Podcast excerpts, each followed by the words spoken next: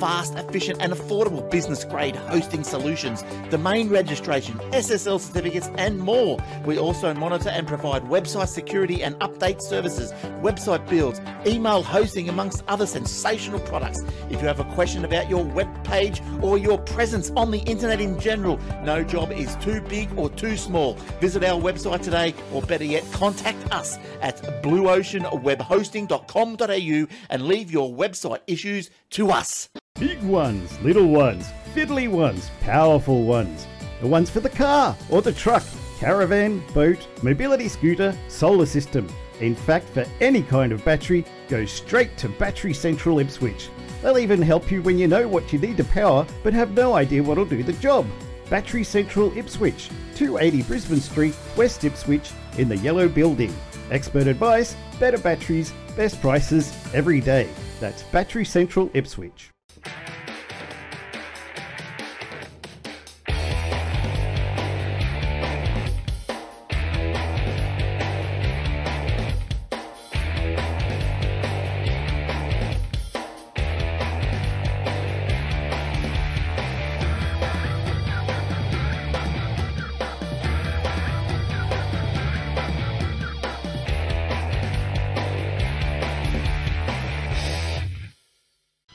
Welcome to episode 775 of the Aussie Tech Heads. I'm Jason Oakley and this is Will Tompkinson. Hey, Will. Hey, mate, it's been a while. We were going to do a show last week. Bloody Ubuntu screwed up. Ah. Took me two hours to find out they had a change in the kernel that wouldn't let the virtual camera for OBS run until I patched it with a small script. But it took two hours to find that that was a problem, and it's, apparently it's been known for a little while, but they haven't patched it yet. But- So. It was the only problem on an Intel system, apparently. Didn't affect AMD systems. No, because you're doing the same thing. You're like, look, it's got virtual camera. I'm like, no, it doesn't. Yes, it does. It's right there. I, I- look, here's my, here's a screenshot. There's no virtual camera. I reinstalled it. I reinstalled OBS five different ways. That's what I mean. It was there was, that, there was an Intel only issue. Um, actually, several of the last problems you've been having, I I think, Well, are yours, actually, your kernel is a couple of versions behind mine as well. So you might have come across it. that's true too. Which is strange because they You update the same as I do. well, it updates on the same pattern, but the AMD kernel is generally considered to be more efficient than the Intel one, yet it's an older version. Um, yeah, so I around I to don't it yet. I guess having an older version in some regards eliminates problems like that. Yeah. So Wouldn't it? But it's not like something that you would.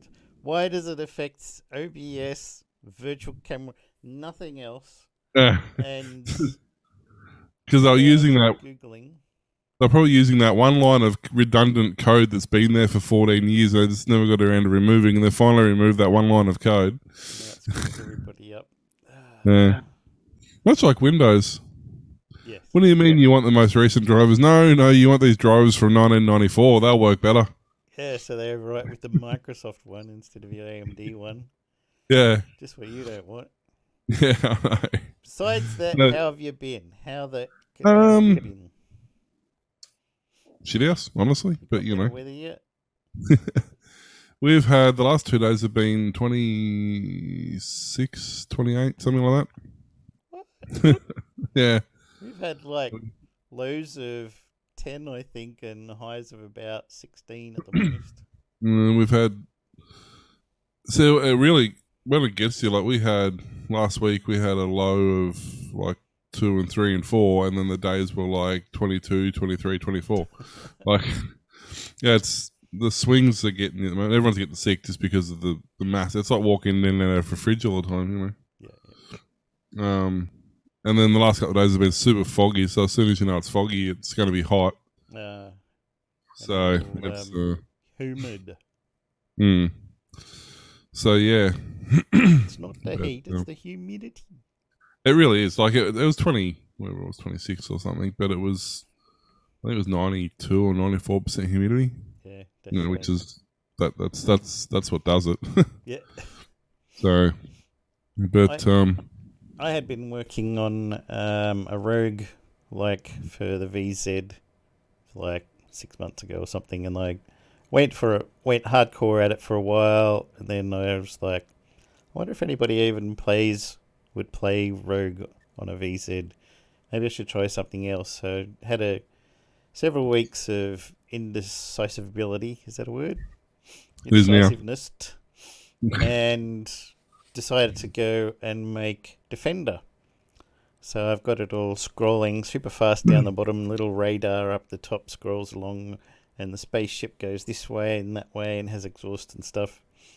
And um, one of the guys on the Facebook group, there's a guy Ben Venn who's known. He's I think he's from New South Wales. He's known all over the world is making these great cartridge things for Game Boys and all different handheld machines and old machines and VZ and I got a cartridge there from him a year or so ago that lets you put a SD card in it and you can put your VZ games on there and then plug it into a real VZ and it loads up and also gives 128k of RAM which you're never going to use on a VZ because nobody Yeah. does bank switching for anything and quickly loads your games in and stuff and um, just recently, it was saying, well, I did a run of those a couple of years ago. Does anybody want to, ha- ha- did, who didn't buy it then or would like a newer version? We're like, oh, yeah, that sounds cool. What else are you going to do? He's like, well, maybe I'll do it, fix, make it so that you can plug in um, NES style joypad and it'll remap it to VZ ty- style code so that you could play VZ games using because these joysticks are getting harder and harder to find. Of course, when one does appear for a billion dollars, R at sign RE rare super rare VZ joy. There was a box, VZ two hundred box with the foam insert. No electronics, no computer, no nothing. Just the box, forty dollars on eBay, rare. Everyone's so.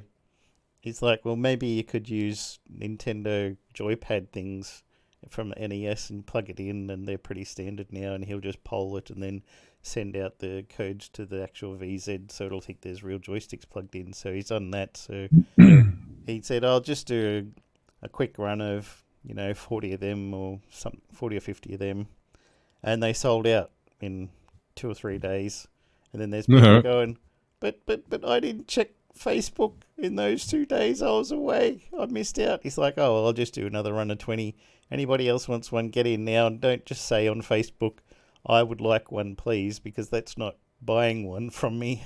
I need Yeah. to know in the shop that I can get your money before I'm going to order this because he has to get all the specs and then send it off to places to make the cartridge case and then make the motherboard, the PCB, and then put the chips and everything in. So he has to have the money first. So he's gone and done that. So hopefully he'll be able to do that, and then I'll be able to um, test out um, Defender on the VZ once I get going. But it works really well in the emulator.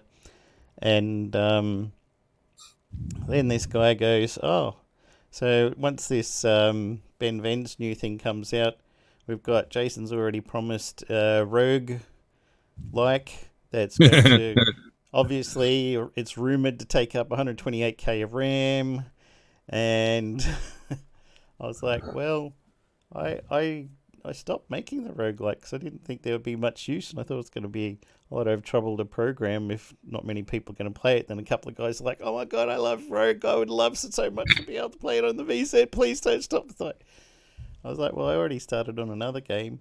Okay, you heard it here first, everyone. Jason's going to have two games coming out for the VZ. Wait, hold, hang on, hang on.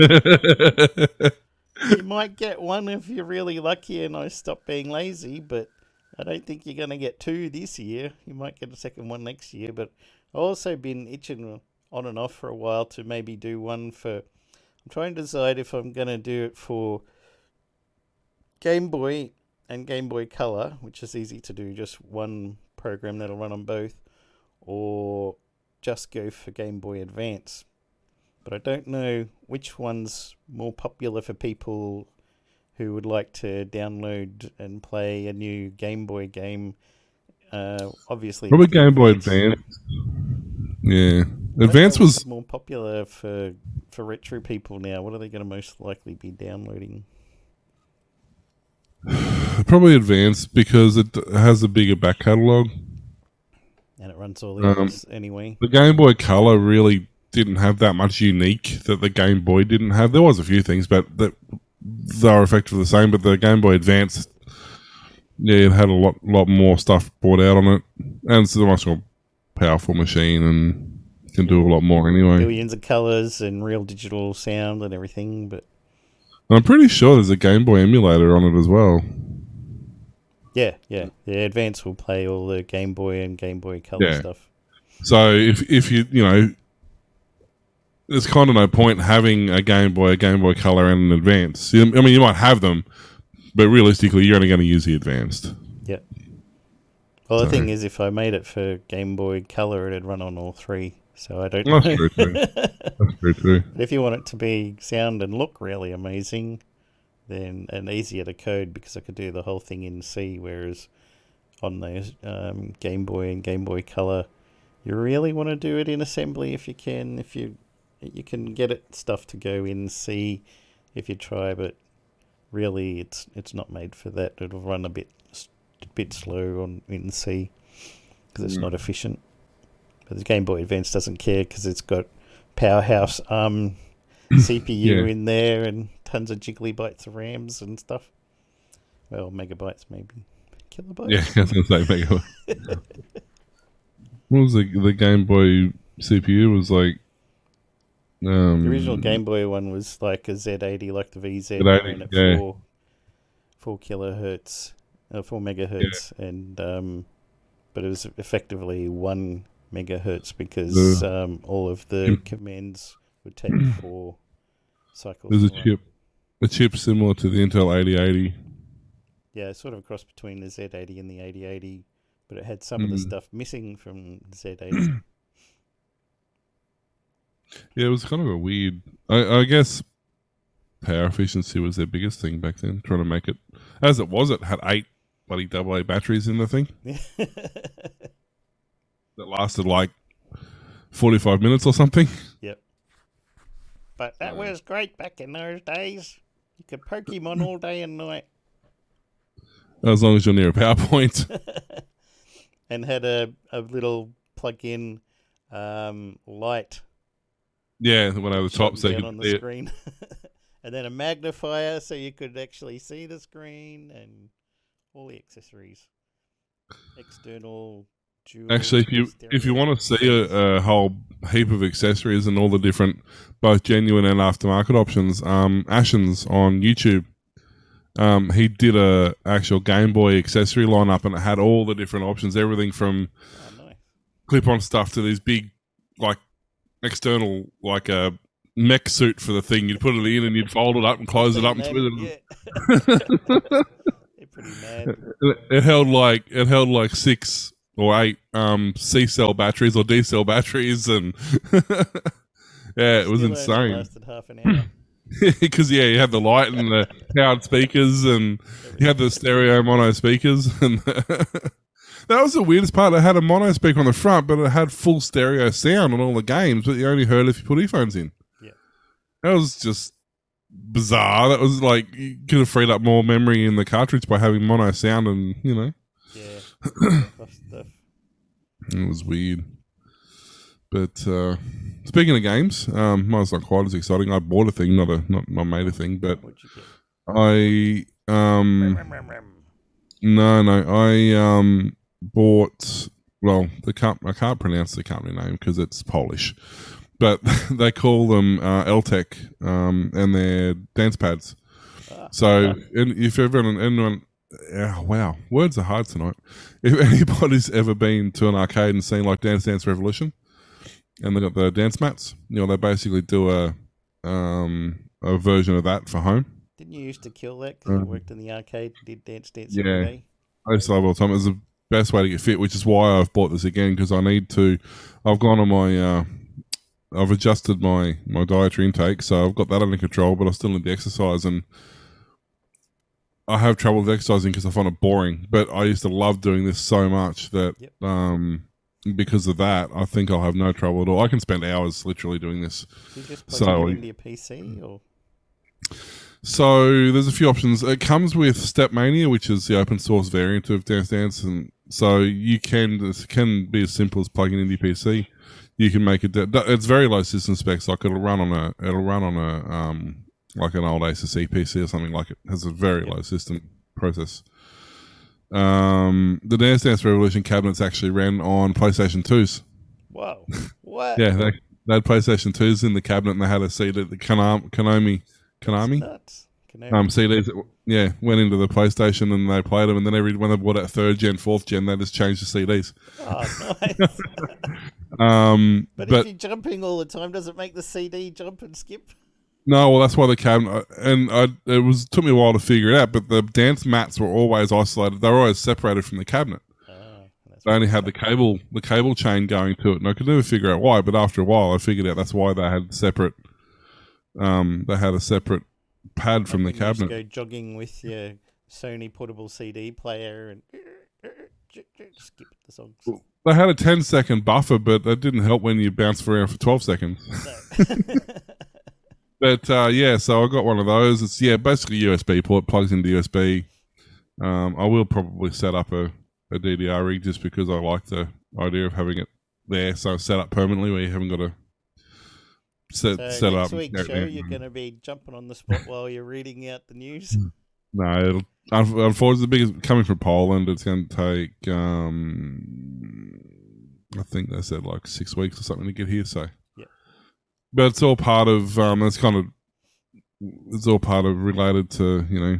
Um, obviously, you know, physical fitness is one thing, but then you got the mental health side of it, which nobody mentions, and that's been taking a toll lately with everything that's been going on at work and the stress and drama and insurance and all that crap as well. So, not only have I physically not been feeling well, but I haven't mentally been with it very well either. So, I want to fix the other. um, this yeah, this is a this is a a path back to getting both of them aligned again. I don't, but neither of them need to be perfect. You just want to Doing strange challenge thing. them, I think.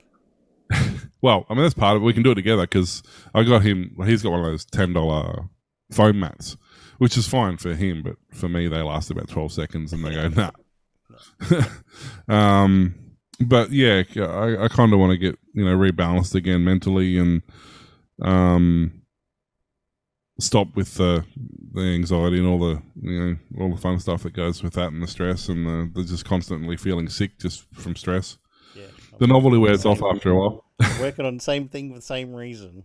Yeah, exactly. And uh, it, it, it's you know not cool for you know blokes to talk about, it, but that's part of the problem. There's some reason has this stigma attached to it that is causing more problems than it's solving. Um, and it's something that does need to be spoken about. Um, and in all honesty, it's something I'm thinking about doing a podcast about. Yep. Um, I'm trying to figure out if it'd be feasible, but if I get enough interest, I might look at doing it and uh, treating it from a just a layman's point of view rather than you know medic. You have all the medical advice in the world, but it doesn't help you in the real world because ninety percent of it doesn't translate to to day to day life. Um, Email Will at Aussie Tech Heads if you're interested. yeah, yeah, get a hold of me, or you can catch me on numerous platforms on Facebook, whatever. But uh, so yeah, so it's all kind of hey, pop in the shop, buy a battery, have a chat. yeah, yeah, yeah. That'll help my mental health, I tell you. buy 50 batteries. That'll really help you. Yeah, absolutely, absolutely. And uh, yeah, so it's all it's all uh, all part of the, the the whole new sort of thing. I'm trying to trying to embrace that. So, but that's all. Yeah. So, the, the long story short, so that's why I bought this. Try and kill two birds with one stone. One is obviously spend more time with Cam because I I working six days a week. You just unfortunately they grow up so fast. You don't get to spend as much time. But I figure at least this way I can be exercising and be productively being a father at the same time. So That's exactly why I got into Minecraft in the first place. So Sienna and I would have something to play together, Mm. even if we were just connected through Discord or whatever we had back in those days, Mumble or TeamSpeak or whatever.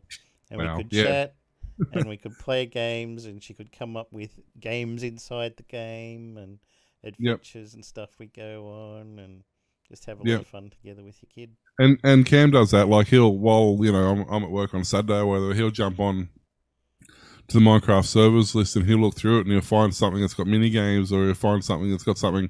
And when I get home, we'll jump on for a couple of hours and play this server that he's found and you know have some fun. So so yeah, it's um you know won't believe what I found today, Dad. yeah yeah Yeah. oh yeah that, that, that's uh, I've only played on that six seven years ago. Yeah. Is that still around? I mean, that's a fantastic new server you It- found. it's so funny when I log in to these servers that I haven't been on in, you know, eight, nine years or however long it's been. I log into them and I pop up and I'm still inside my house and I'm in a. it's like, Welcome wow, back, really? So, uh, well, apparently I've been on this server at some point. so, but, uh, but yeah, so that's, that's, uh, all part of the grand plan. So now it just has to happen. Sounds good. Uh, After all that, should we do some news? I'm exhausted now. I'm going to go to bed. Usually we get a Yeah, all right. of but we got something uh, positive this time. Yeah, oh, don't worry. The rent, no, maybe. There. See the stories go. Aussie Broadband says its fibre rollout to NBN points of interconnect is 90% complete. In a fourth quarter update, the company said it now has 105 NBN POIs connected, either to its own fibre in metropolitan locations or to 100 gigabit wavelengths provided by Telstra in regional areas. Most of the remaining POIs will be connected this quarter, he said, which will show up in far reduced backhaul charges when the company reports its full year results at the end of August.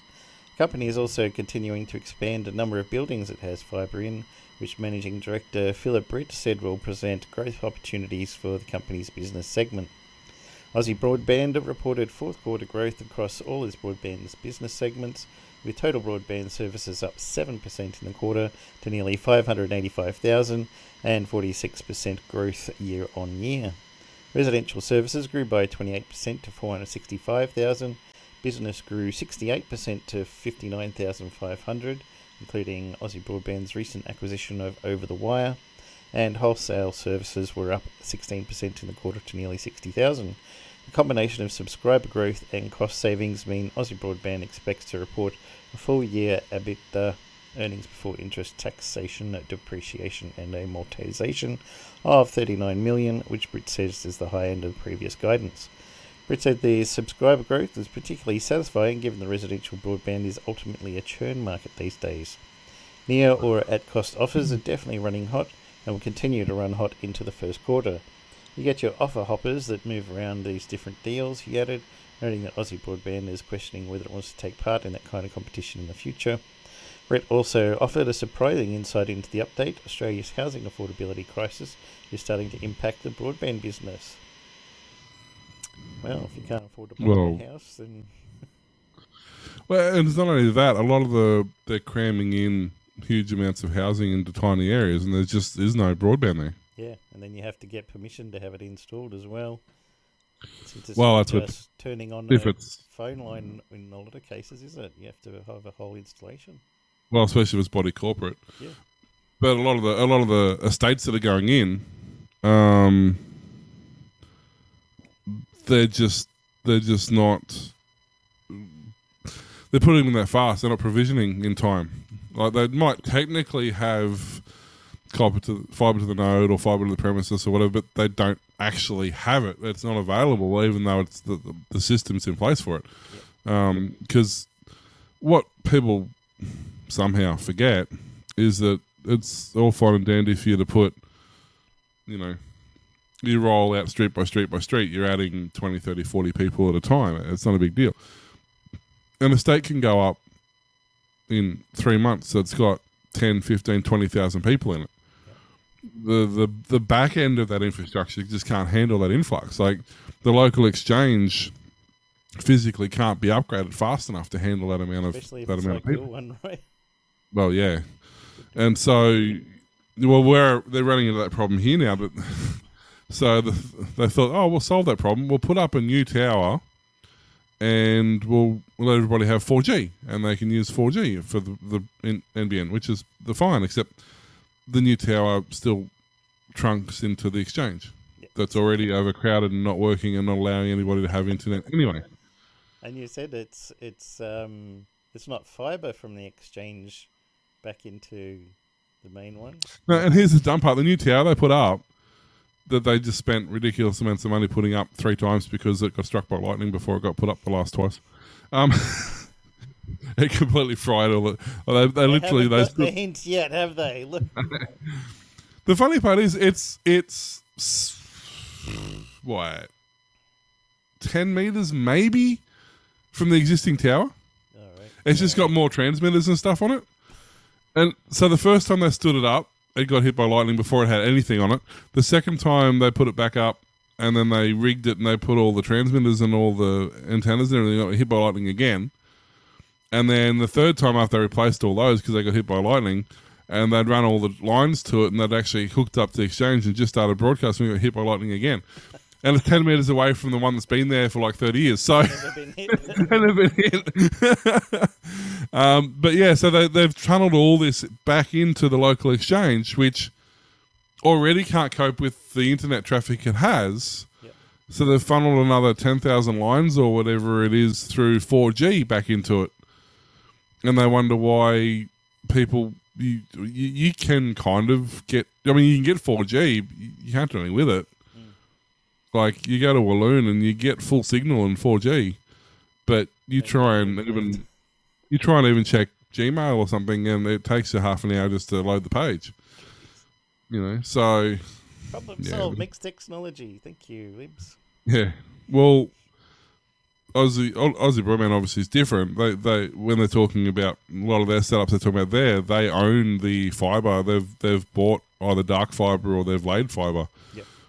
Um, that's predominantly Victoria and, and lower, I believe, like southern end of New South Wales. But the the the point's still valid everywhere they roll out. They don't roll out and they don't they don't oversell their their, allocation. They always undersell it so that they do have overhead there for growth.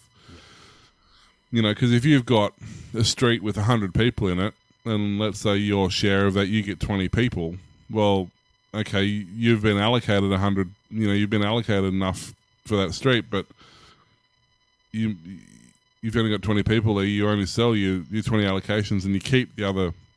Let's say they expect you to have fifty people, so you keep the other thirty allocations. You don't add them to another higher density area because if another 10 or 15 people move in or move out and change providers then suddenly you don't have Yeah. the allocation that street it goes back to the old days where you when every house in the street was technically allocated two phone lines. So if you had 100 houses in the street there was 200 lines laid. And even though most houses well initially a lot of them didn't even have one but then moved on a lot of them had one. And then some of the ones who had fax machines and or alarm systems got the second line in, but ultimately there was always spare lines. Mm. And then comes along the the the days of ISDN, where you needed at least two lines to have ISDN functioning properly. You, I think I can't remember. I think you could run six lines or something, but you needed at least two, um, plus one for your phone line. So you needed three lines. So then suddenly every business in that street wants three lines instead of the two that they've already maxed out because they've already got two phone lines in there anyway. Yep. So now they're trying to mix ISDN and voice, and they need three or four lines per premises, and they've only got two that they're already using anyway. That's exactly the same And all the houses come along with ADSL, and then they get stuck. Well, same the thing. Rim. They can't get past Yeah. the rim because of that. and it's, it's literally exactly the same problem, just thirty years later. Like nothing's changed. It's still still the same problem. The, the the the demand outweighs supply every time, and it doesn't matter what um, workarounds you put in place. If you don't have enough physical infrastructure there, it just it will just stop working. so It's like those coverage maps that you always saw for. Technically, yes, yeah, is coverage there, and you might get full signal if you're lucky. Doesn't mean that you can make a phone call, but the coverage is there. Yeah, yeah, exactly. You, that, that, that's the thing. Like you, they're not wrong because you, you get bars on the phone. you can't necessarily do anything with it, but you get bars on the phone. and that, but even that goes back. I remember back in. the Bars don't mean anything because remember when Apple started putting in realistic bars and AT and T sued them or told them off or whatever and said, Yeah. "No, you got to you got to just always say there's five bars when even if there's only one, we don't want the truth." Yeah, So they had to reprogram the software. I remember back in must have been 90, 98, 99 because I had, that was my I had the Motorola Jazz and the Philips Savvy, so it was sort of back in that era. it was the Nokia Nokia fifty one ten era, and um, I was where I was in my apartment at the time. It was kind of backed onto a factory, and they had a big like four story high brick wall and every provider map I looked at at the time told me I had signal there. Yep. But the thing is, the tower in Swan Hill, there was only one tower, and there was a shared tower, and it was on the other side from where I was. Well, actually, there was two towers, one the other end of town, but that was too far away. My closest tower was on the other side of that building because I was literally backed onto that building. I had, I had no signal. Yeah. I, I, I would have to walk out the door and go down another two houses before I actually had signal because you just all these voicemails all of a sudden? yeah because you just physically couldn't get signal there because it wasn't possible with the, the way the building was. Didn't matter who, what network, they're all exactly the same. Um, and then you know it was then we had obviously had the same problem with TV signals and everything. Like we had our our antenna was it looked like a big short it looked like a big um shortwave antenna. It was about like sixty or seventy meters high on a big steel frame and just to go up above this building to get signal. You know, but and the even things like um, Austel, Austar um, satellite back in the day. Um, the satellite dish was put. I think there was actually. I think it was on the property where the building was, on the backside of the building that had an empty, that had an empty area. I think there was about 20 satellite dishes there that were tied into all the houses around this building because there was no other you couldn't put them anywhere to get a signal out on top on the roof of the house so they put they put them all in this flat area at the back Yeah. and just ran coax cable up to all the houses to get the signal they needed Wow. you know and they, they had on they had like four LNBs on the dishes so each dish did like four four outputs um but yeah it was just but yeah, it was a case of yeah, technically yes, uh, and all the providers would sell me a phone plan because I technically had signal there. I just actually couldn't do anything with it.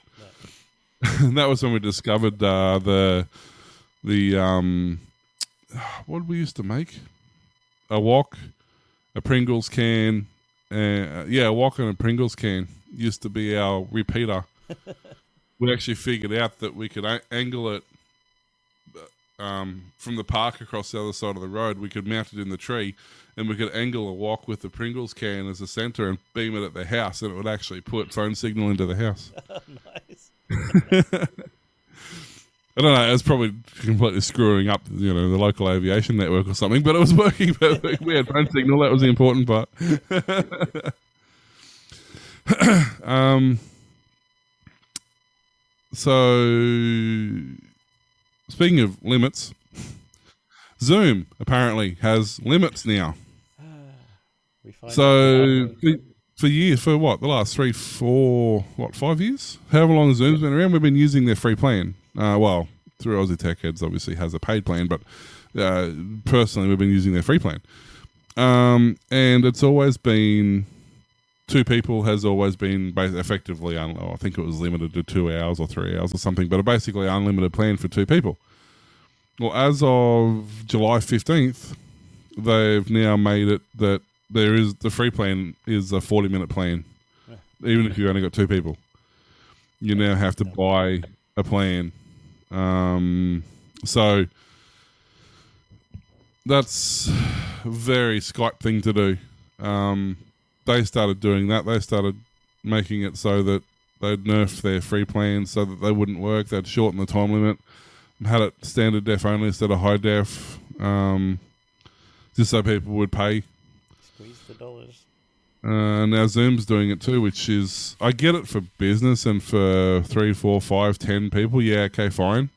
But when it's one on one, relatively speaking, the bandwidth that those people are using compared to the the corporates that are putting four, five hundred people on a call at the same time, it's so negligible. I, 40 minutes should be enough for anybody. yeah, What else are you going to talk about? I mean, if uh, I put a two-hour limit on it, that's fine. You don't need more than two hours. Like a two-hour limit's going to be enough to you know, and if you after two hours you can always rejoin.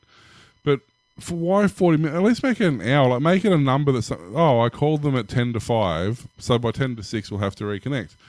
At forty minutes, you're like, I, I called them at seven thirty-five, and uh, what am I? What? When am I going to run out of time? You know, so yeah, I'm not not real happy about it. And then just to top it off, they don't. Whilst they do technically have a personal plan and a business plan, they're basically exactly the same thing. They're the same price and same costing for the low end plan anyway. Um, and they treat the business application, the personal application, as a business application. Um, so You have to tell that's them how many members you've got on your in your company. Yeah, how big's your staff? They want to know how big your staff is, all sorts of things. That's rude, isn't it? and um, it reminds me very much of um, uh, oh, I can't think. TeamViewer. Mm. They have a personal account, but they don't really because they know that nobody actually uses it for personal stuff. So their personal account, their, their paid personal account, still ask you for your ABN and how many employees you've got because they know full well that it's not going to be used for personal. So, but yeah, uh, so look, there are a couple of other options that are around. There's not much in the free realm anymore. Google Hangouts or whatever the heck it is has gone away, and they've got their well, they've got their Google Meet. Actually, I don't know about the personal one. I know the business one's um like five bucks a month or something. I don't know what they're. I haven't tried their new stu new one. Actually, we should try that one day just for curiosity. Um, I mean, because uh, Hangout when it came out at the time was the best. They, you know, it was great. ooVoo was amazing, but then ooVoo died. Some what reason it disappeared? I don't know Don't know why. what that was about, but it was actually really good. Then Hangouts was actually really good. It's still at the time you still had Skype and stuff, and it was far superior to those. And Zoom came out and did it right, um, but unfortunately they're getting. A, I think I think they're getting a bit greedy, honestly. I mean, they they got so much influx of money when COVID hit. Yeah, It's not like they need. They're desperate for more to make the shareholders. It's just greed. no, and they do so much more now than just like when the Zoom started, it was just Zoom, but now they've got full on um, like education sectors and finance sectors and government sectors and healthcare sectors and like they've got all these these platforms, these separate platforms for all different things. They've got okay, so and Ring, you know, the Ring doorbell. They've gone the complete opposite way. They started off as just a doorbell.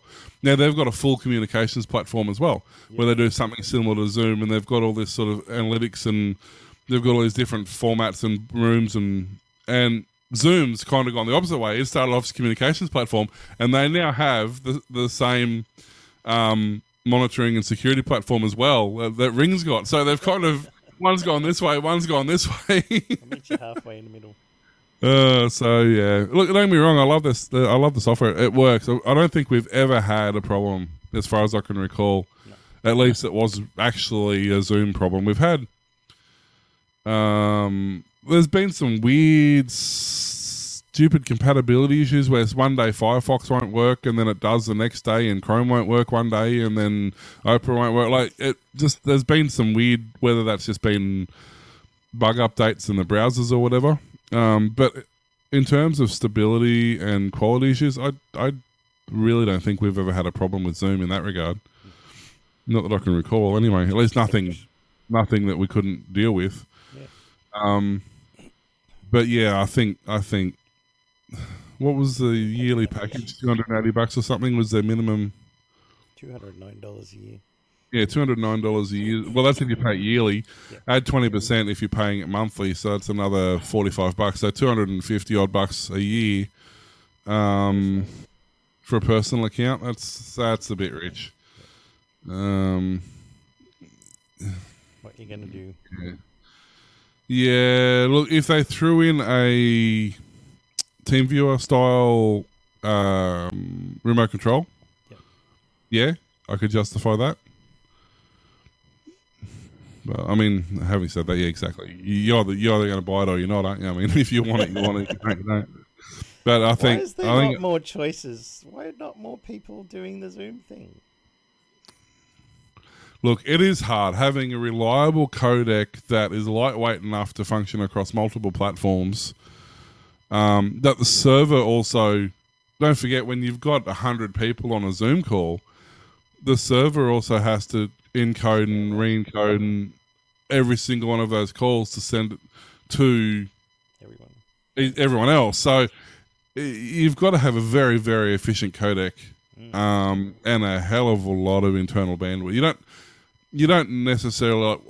Me and you don't need a lot of bandwidth, but their internal servers and their internal communication systems need a mass amount of bandwidth. Um, uh, they wouldn't even need much in terms of file. I mean, yeah, I know that, that you can do Zoom record and stuff like that, but at the end of the day, uh, I think uh, I remember a two-hour conversation recorded on Zoom was 145 meg or something. Like it's nothing. Like it's a really, really efficient codec, so it packs it in really well. But they don't. It's not like a, a search engine where they're constantly just churning hundreds and hundreds of petabytes of data. You know, they're they're not really doing that. Most of their stuff is in and out of memory, so they don't need super powerful, you know, super massive um, data storage centers. They don't need super powerful computers. They don't need a lot of memory bandwidth and a lot of data throughput. Um, so I'd imagine, okay, they do have a lot of scaling costs there, but that's, I mean, that's a lot. You think how many users, how many millions of people are using Zoom on a daily basis? You know, and then you got the corporates who are paying uh, whatever it was, seven hundred dollars a month for. I think it was three hundred seats, and then it's X amount per s- X amount of seats after that. Yeah. So you got a big corporation that's got, you know, you think of not even big corporation. Some some of the larger companies that have several hundred employees, you know, they got to be funneling in thousands of dollars a month to to use it. Yep. You know, so yeah, look, I think I think that they might be a little greedy there, but look, if it supports their infrastructure, if they don't just do it zoomed in, and put uh, do what Skype does, throw it in the bank and then sell the company twelve months later and have not actually touched anything. If they actually throw it in infrastructure and support and make the program better, then yeah, okay, I'm not not going to complain too much. I still think I'd like to see an hour on a free license. I think if it was an hour, I think that would be a really good middle ground for because most businesses still won't use it in an hour because it's still not long enough to have a staff meeting because your staff meeting usually goes for the best part of an hour and you've got to allow half an hour before the meeting for people to join and so More than two people as well. Yeah. Well that's the thing. That's the kind of thing that annoys me that it's a that that used to be free for two people. Yep. and like now it's not. You can have one host is free. Oh no actually no change it. You can't even do that. Meeting i'm just reading it now. Free licenses on free paid accounts. Meeting ends after 40 minutes active or or an idle. So one host and no participants it'll time out after 40 minutes. So if you're like waiting in the waiting room or whatever but you haven't brought anybody in it'll time out one host and one participant will time out or zero hosts and one participants. So if even if you're waiting for a call before the host gets there, it'll still time out, which is a bit rude. So, yeah. but yeah, no, we'll see. With so we'll, I'll be curious because um, that's relatively new change. It's only a month or so ago they did that. So, or not even three weeks ago they did that. So, be interesting to see. Um, in a couple of months' time, go come back and check on that and see how it's affected their, their ranking in terms of Yeah. um, personal use. So we'll see. System 76 quietly released their latest Pop! OS Linux 2204 distribution based on Ubuntu 2204 LTS as a tech preview for Raspberry Pi 4 devices and is now available for download for early adopters. Pop! OS Linux 2204 LTS was released in late April 22, shortly after the release of Ubuntu 2204 LTS Jammy Jellyfish, on hmm. which system Yummy. yummy on which System 76's in house built new Linux distribution is based, but featuring a GNOME based desktop environment called Cosmic. While it inherits the base packages of Ubuntu 2204 LTS, Pop! OS Linux 2204 LTS ships with Linux kernel 5.16 instead of the long term supported 5.15 LTS kernel series used upstream, as well as new System 76 scheduler that optimizes the performance of the distribution by directing resources to the window in focus for a much smoother experience. Other new features in Pop! OS Linux 2204 LTS include Pipewire as a default audio processing system, support for scheduling automatic updates for Debian, Flatpak, and Nix packages in the OS upgrade and recovery panel in settings, an improved PopShop software manager, the ability to set dark mode and light mode backgrounds from the background panel in desktop settings, and a new support panel for quick access to various troubleshooting resources from System 76.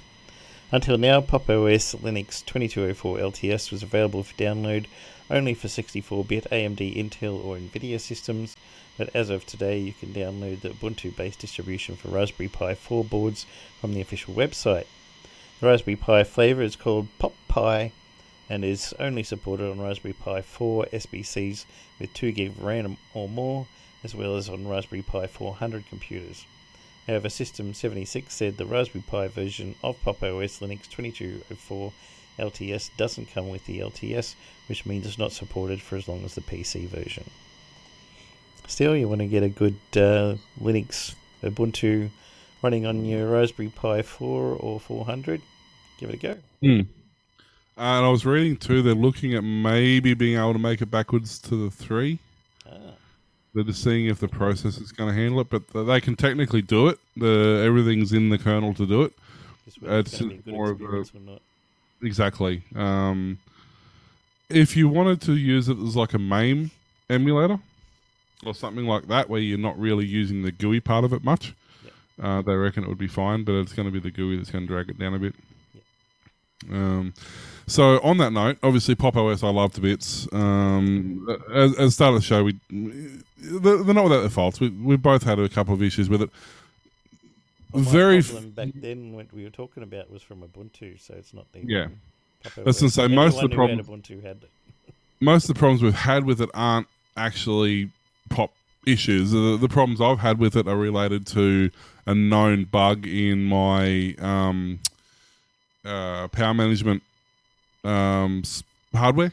And if you trigger a certain condition, that the system that lock base, that's the weirdest thing. If you trigger a certain condition, it basically locks the hard drive to read only. It won't write to the hard drive or to the memory. It'll only read from it. It's the, It's, the same problem with Windows too, right?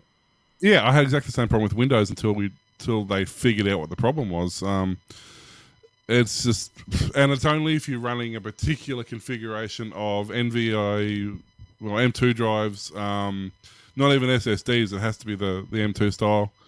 Uh, it had you have to be running two of those. You have to be running, I think it's. Um, oh, I can't remember exactly what the conditions are, but there's like there's this list of conditions that only affects, and I just happen to have the exact. like when I, I didn't know at the time, but the system I ordered is almost the exact list of conditions. um, it's so bizarre, but so, and obviously it's it's very good. It's um, will suit everybody from a beginner right up to a fairly advanced user because it has. ev- Most things just work, and just about everything's accessible. Um, there is a couple old of systems which Windows Uh, 11 won't. It really does. Like I've got it. My my Sun system's beside me, and it's a uh, AMD FX 950. Like it's the last of the the FX chips. So it's got to be. Well, it's two computers prior. It's the computer. My, it was my streaming rig. Two computers prior to this one, so it's at least six or seven years old, and except for a couple of games that, and they're really really intense games like Wreckfest and and a couple of those. It plays almost everything, um, you know, at least thirty or forty frames, which is fine. You know, and it's amazing. It boots up so fast, but um, there are, you know, it's not like that's the only distro out there. There are a couple others. If you are uh, very new to Linux and and want a very out of the box, easy to use, um, high compatibility, high support, uh, Mint is still rated regularly as one of the most p- popular for new users. It's not as good once you get advanced because just the nature of the way the program's written for super advanced users, it tends to be a little too simplistic, and you actually have trouble doing some things. Um, but for the average Joe Blow who wants to give it a go, it's a very light, it's relatively lightweight distribution, not quite as light as Pop, but fairly lightweight, um, relatively fast, nice and simple and easy to use. Um, or there is also a relatively new. It's not super new. It's been out. Well, I played I played with it probably about when I started Pop, so at least Christmas maybe maybe not quite that long, but at least six months anyway. Um, it's called Nobara. Uh, it's based on uh, Fedora, so it's a slightly different. Um, uh, it's a slightly different uh, feel from the get go because it's actually a a different distribution. I don't know how, quite how to explain it. It's a difference between using like a say um, Windows and a Mac. Like they they both ultimately do the same thing. They just have a different, a lot of different processes. Different. Um, you know, one might one might use a single click to open something. One might use a double click, or you know. So and when you're installing files, one might use a different packaging program or, or things like that. So, but in terms of the way you throw the thumb drive in, you install it, it's it's going to work exactly the same. Yeah, Um, um, basically uh, Red Hat's free version. Red Hat from back in the day, yeah. Uh, Nobara is rating some of the um, gaming channels I'm on. They're actually starting to rate it quite well with that.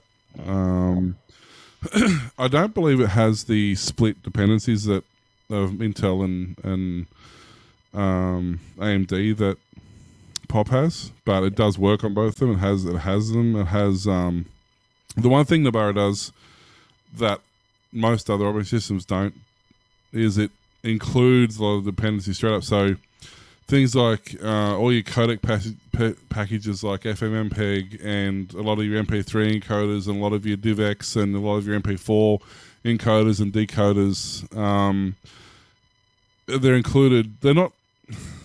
They're they're open source software, so they're, they're they kind of allowed to do it, but because they change revisions so fast, most people won't include them, and you install them, or, or even if you install OBS, it will generally install the package it needs as part of the install.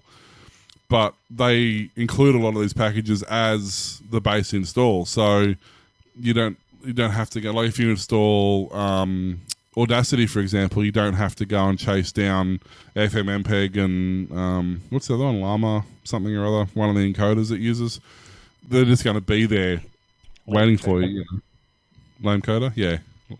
Llama, Llama coder, I don't know something. really whips the llama's ass. Um, and yeah, so it's been it's been really really well reviewed as well. Um, what's funny actually, I was reading the changelog just because it's been a while since I've well not that long. I haven't looked at the latest version, but I was looked at the ones prior to that. Um, and they actually started early on, well, like July. Uh, they actually were using the Pop OS shell, which was which I thought was interesting. Um, they're using GNOME. So at some point they've switched. they've switched over, but um, they added Vulkan in July, so that probably helped a fair bit. Yep.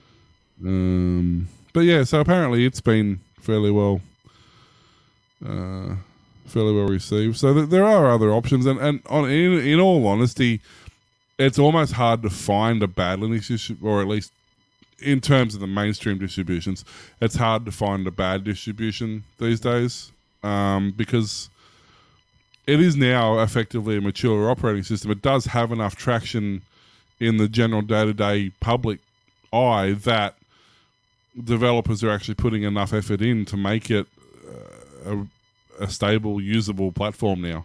Especially thanks to Steam. Well, yeah. Once Steam decided that they were going to open uh, play ball with Linux, it made a huge difference. Um, for many years, that, keep pushing. yeah, for many years that was the number one reason most people, myself included, would never use Linux because just the game support. Yeah, okay, there was wine and there was hacks and there's like um there's DOS box, but I think they call it S DOS DOS Xbox or something like that is the equivalent. So there were ways to do it, but they were hacky and they were buggy and there, there was never just a smooth, friendly experience. But the last 12 or 18 months, um, I think since Steam, you're right, but I think even more so since Steam, the Steam Deck, I think, really was the, the driving factor behind that. Um, people realised that minimal hardware can actually be very productive on a Linux system because your overheads are so much lower. You know, so it's um, it's pretty cool, but yeah. I just thought that you might find that interesting. People want a bit more Linux content, so there's a couple options for you. But um, Yeah. so yeah, if you want to want to try it, then they're all they can all be put onto a. You can all the websites have got installation because they're all slightly different, but they all have what they call their live distributions. That goes into a thumb drive. You throw the thumb drive in, you reboot your computer, and it'll boot up off the thumb drive. You can get a feel for what the uh, for what the, the, the software has to offer. If you do feel like you want to go further, you can do a non destructive install, which will basically coexist with the operating system you've currently got. You can either put another hard drive in and install onto that separately, or you can just install on some of the free space you have available. Um, then you can du- dual boot for a while to figure out which one you know you want to use and switch between them and things like that. And once you finally feel comfortable, you, you or you decide you don't like it, you can either take it off or you can switch over to it and go full to it. There is one thing I'll mention that I discovered that I was ripping my hair out for like two weeks and it's not mentioned anywhere. There's no documentation on it. It's not under any support documents, under whether it's on Steam, whether it's on Pop, whether it's under Linux in general. Nowhere does it mention this. If you are planning on playing games on not just Pop, but any of the platforms where you're using Steam, um, and you're running them like I have uh, just a two terabyte spinning, good old fashioned spinning disk hard drive that all my Steam games are on, just because they are so big and take up so much room. Um, that if you're going to do that in Steam under Linux and assign another hard drive that's not your primary drive, um, you need to make sure that drive is formatted to the same format that your primary drive is. Yep. So you to be can't Linux ext4 or BTRFS, but not. Yeah. You can't have the FAT32 or the um, NTFS because even though Linux doesn't have a problem with those, for some reason that's not explained in any of the documentation, at least nothing I could find, uh, they, they it literally will not. It will install the game perfectly fine. It'll install it. It'll do whatever it needs to do. Uh, and it's actually not even Steam. It's it's Proton because the Linux native games will run, and this is what was really messing with me, and I could not figure it out. All the Linux native stuff would run, not a problem. Nothing that required Proton would run. So something in the Proton programming that won't work on an external drive or on another drive if it's not the correct format. Um, and after, I want to say it was a month. It, it felt like a month. It was a long time. Um, I was looking up something completely unrelated and stumbled across this random post. I think it was Reddit, but it was a random. No, it was XDA. this random post from ten, oh, not ten years ago, probably two years, three years ago, whenever Proton started to come out. It was like one of the very first versions of Proton they're talking about. And they're like, oh, I noticed this weird thing that if you install it on a drive and it's not the same format, it won't work. And that was it. That's literally all it was. There was no Yep. posts, there was no follow ups, there was no comments, there was no nothing.